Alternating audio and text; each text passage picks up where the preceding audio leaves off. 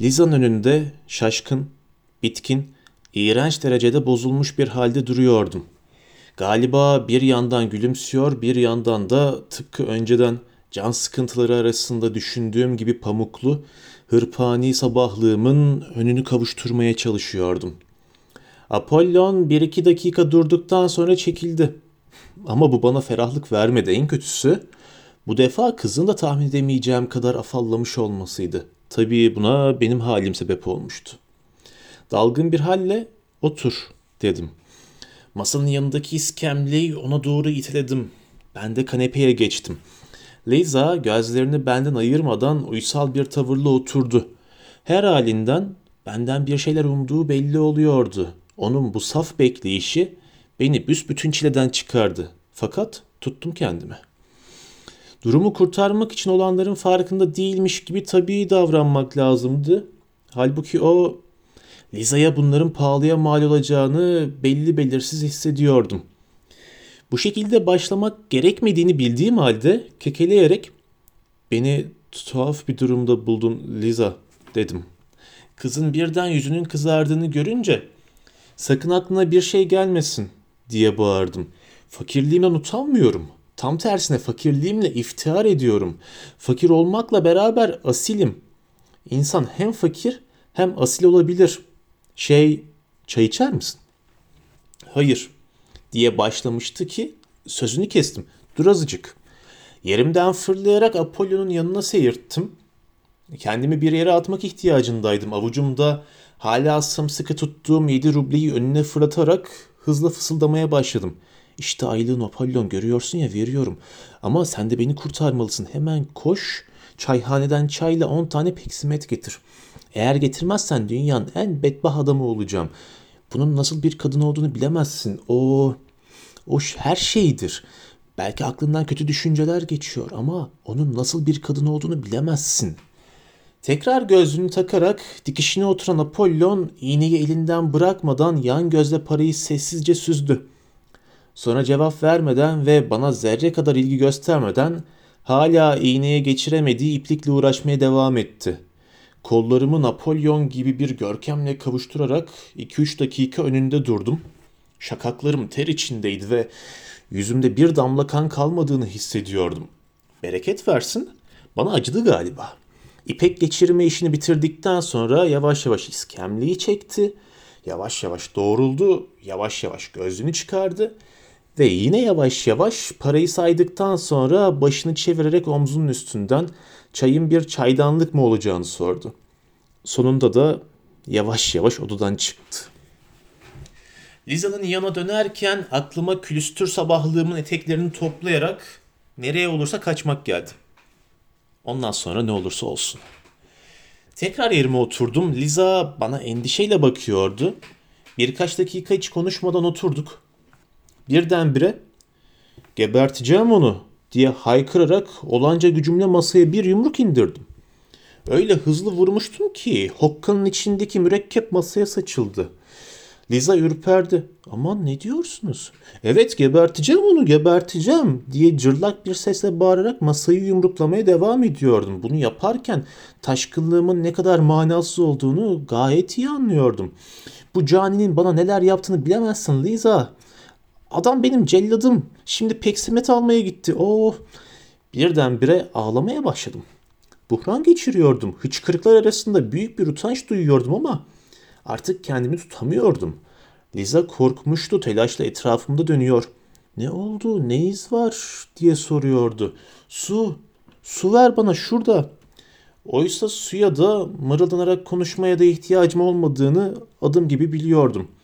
Geçirdiğim buhran gerçekti ama bir yandan da durumu kurtarmak için numara yapıyordum. Liza şaşkın şaşkın bakarak bana su getirdi. O anda Apollon çayla geldi. Birdenbire bu alelade basit çayın biraz önceki hadiseden bile daha utandırıcı, daha küçültücü olduğunu fark ederek kızardım. Liza Apollon'a bile korkuyla bakıyordu. O bizi aldırmadan odadan çıktı. Kızın gözlerinin içine bakarak beni hakir görüyorsun değil mi Liza dedim. Ne düşündüğünü öğrenmek için duyduğum sabırsızlıktan titriyordum. Bozuldu, cevap veremedi hırsla. Hadi iç çayını dedim. Kendi kendime kızıyordum ama acısını ondan çıkaracaktım. Bu kızla karşı kalbimde öyle dehşetli bir nefret kabarmıştı ki elimden gelse onu öldürürdüm.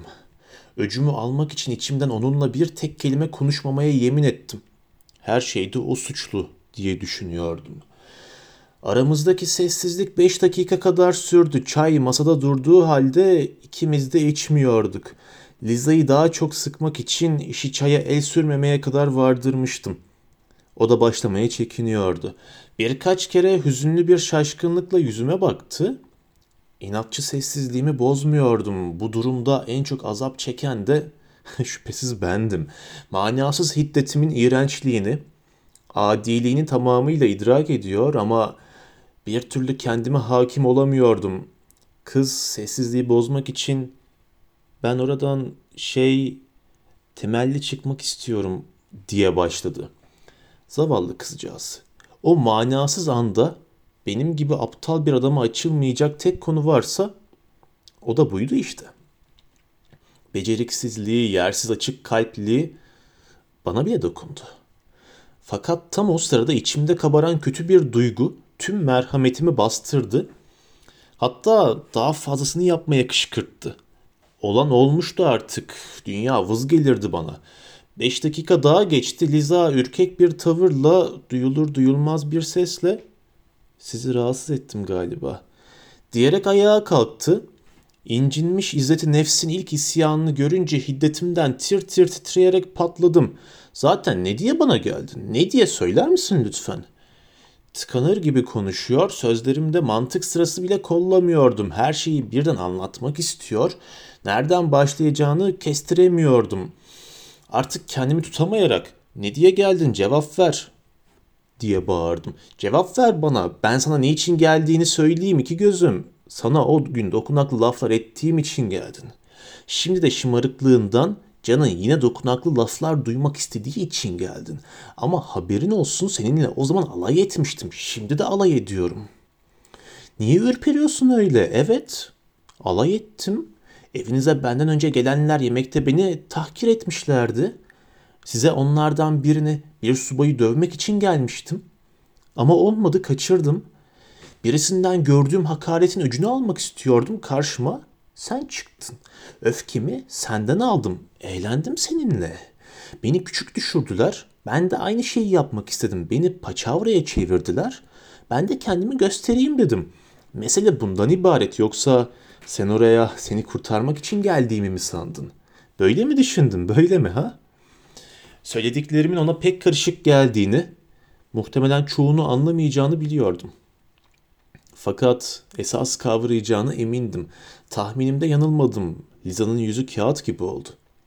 Konuşmak istedi. Ama dudakları ıstırapla kıvrıldı ve ayaklarına bir balta yemiş gibi iskemleye çöktü. Ondan sonra beni ağzı açık, bakışları sabitleşmiş, bütün varlığını saran dehşetten titreyerek dinledi. Sözlerimdeki arsızlık, hayasızlık onu ezmişti. Yerimden fırlayıp önünde bir aşağı bir yukarı, yukarı odayı arşınlamaya başladım. Bağıra bağıra kurtarmakmış diye devam ettim. Neden kurtaracakmışım seni? Belki ben senden de fenayım. Niye o gün karşına geçmiş maval okurken suratıma ya senin ne işin var burada ahlak hocalığı taslamaya mı geldin diye haykırmadın. O gün bütün istediğim bir kuvvet gösterisi yapmaktı. Seni ağlatıp ezmekten, buhranı sürüklemekten başka düşündüğüm yoktu.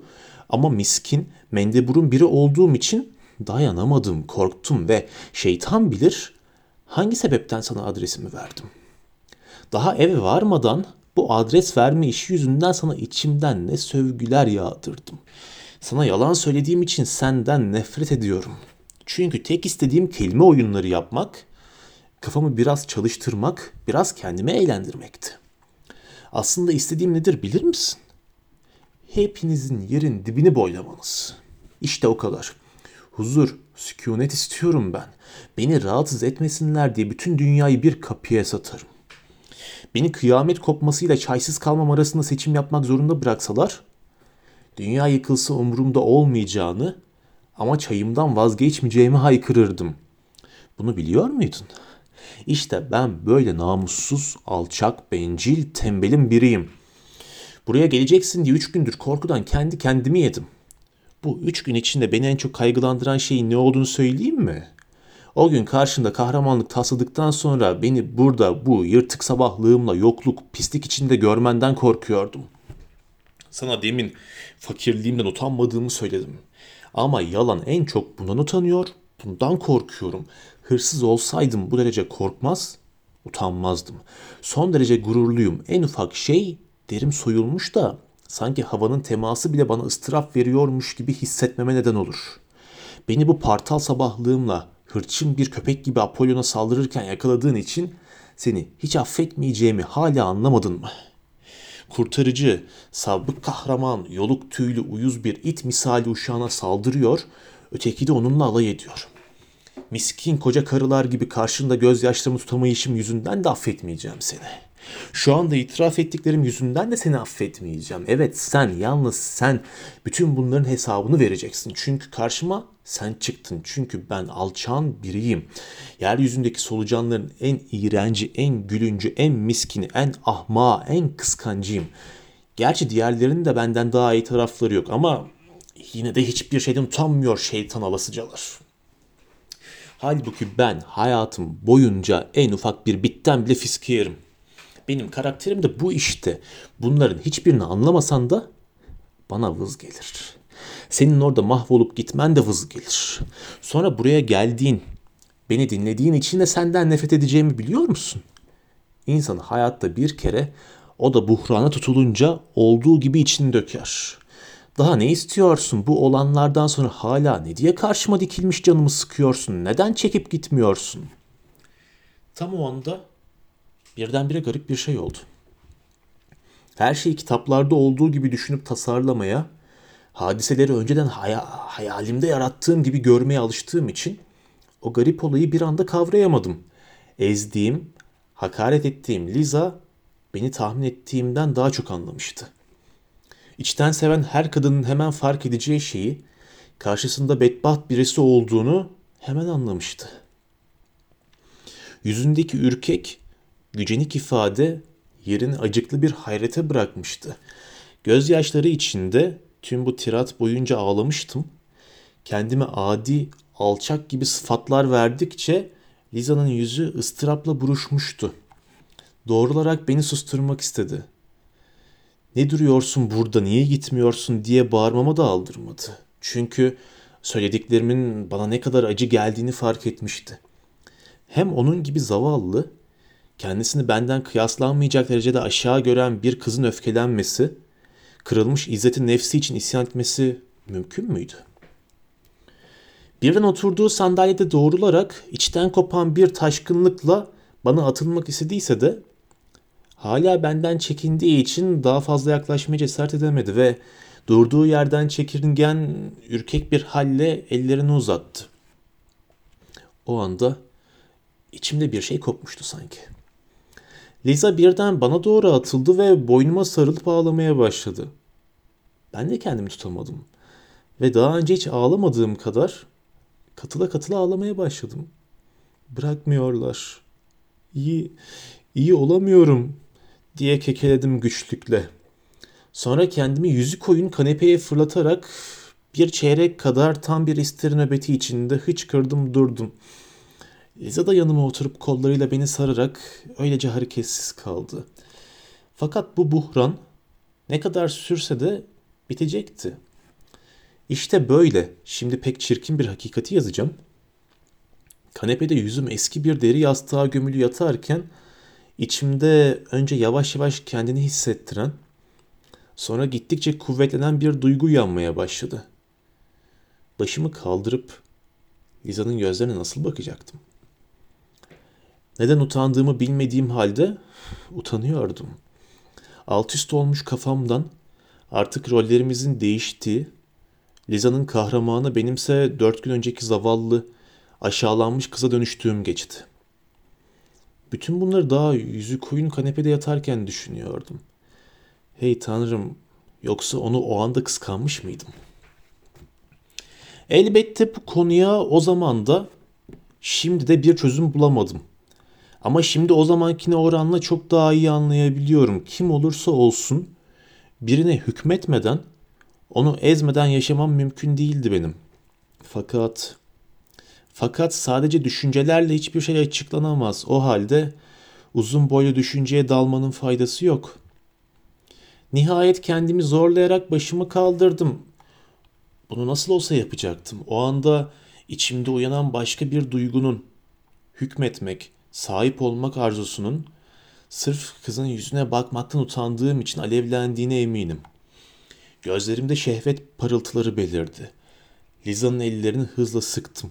Ondan son derece nefret ettiğim halde öyle arzu duyuyordum ki. Bu iki duygu birbirini körüklüyordu. Bir çeşit intikam duygusuydu neredeyse. Liza'nın yüzünde önce şaşkınlık, hatta biraz da korku belirdi. Ama bu sadece bir an sürdü. Coşkunluk ve tutkuyla bana sarıldı.